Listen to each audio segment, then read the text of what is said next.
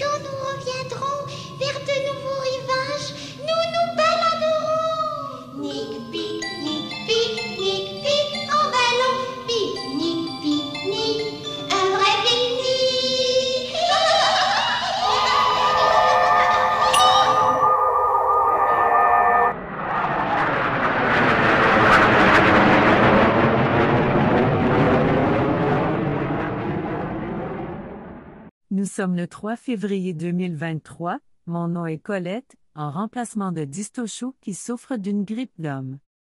Bienvenue à cette édition francophone des Disto News qui est maintenant disponible sur toutes les plateformes de podcast et en diffusion continue sur Twitter.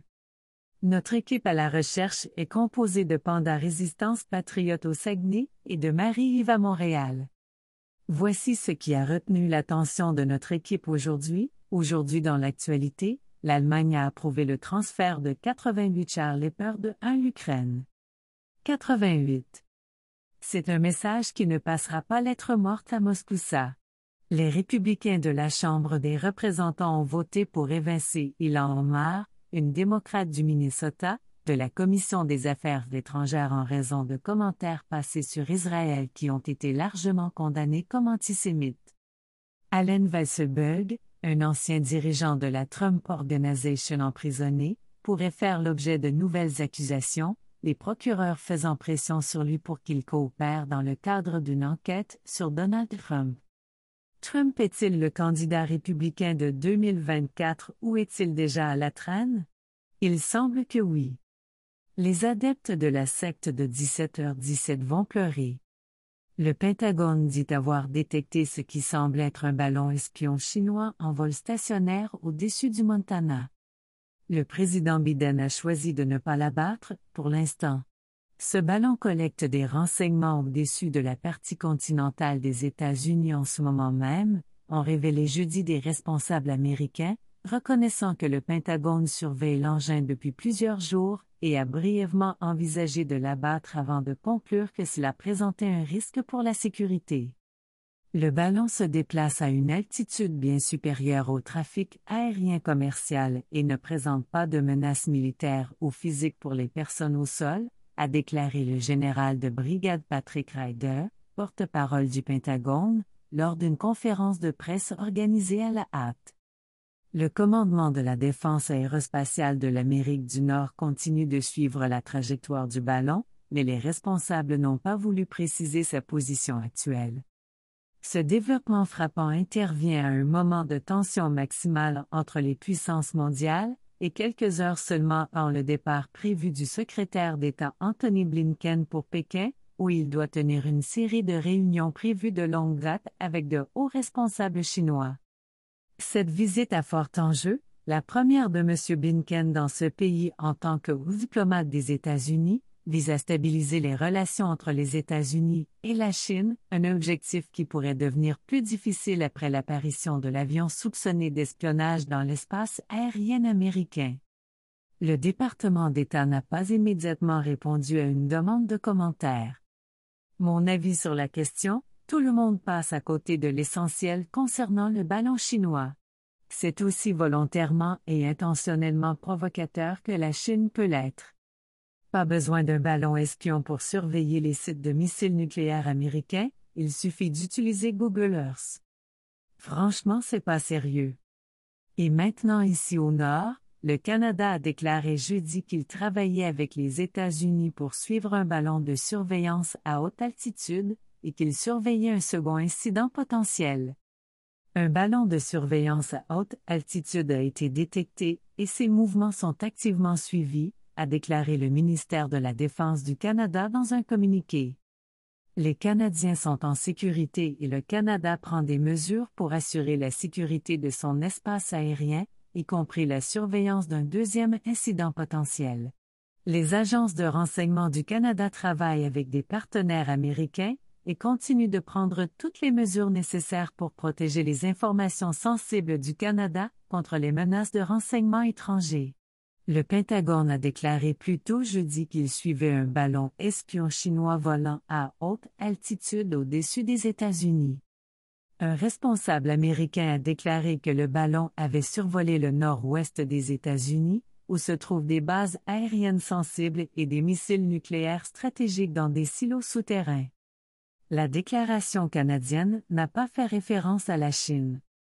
Bien entendu, notre vénérable empereur est de leur côté.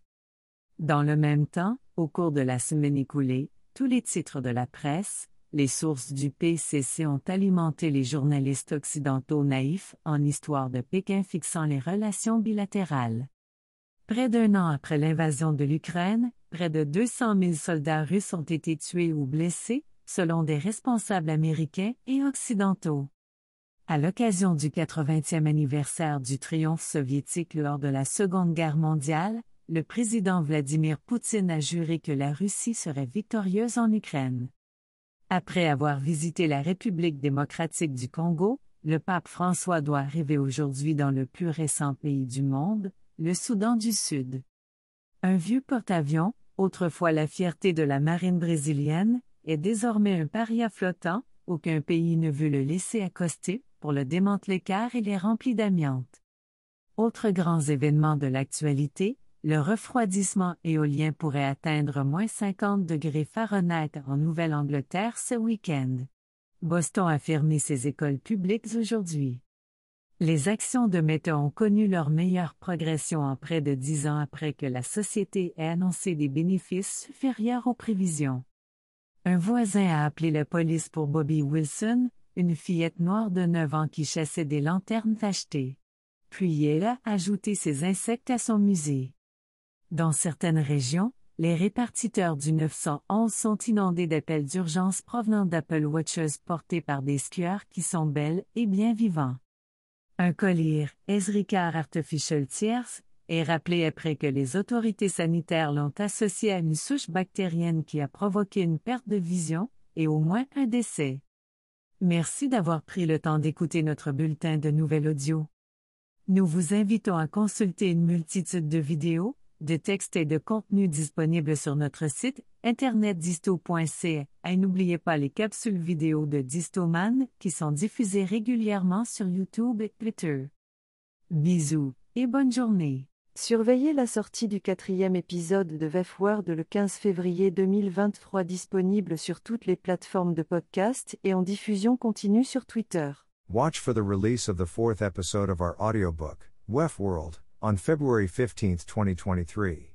Available on all podcast platforms and streaming on Twitter. Wef World Episode 4 The Fourth World War begins. Wef World Episode 4 Der vierte Weltkrieg Mondo beginnt. Wef Episodio 4 Inizia la quarta guerra mondiale. VEF World épisode 4 La quatrième guerre mondiale commence.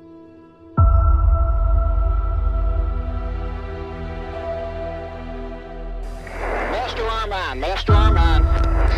So fucking shoot him! I don't got cone. Got the second one? I got the second one on the nose right now. Hey, I'm high cover on you. Get a fuck, get a lock him up. Lock him up. Please, shoot him, Fox 2. I can't, I have a fucking phone. Alley 2, alley 2.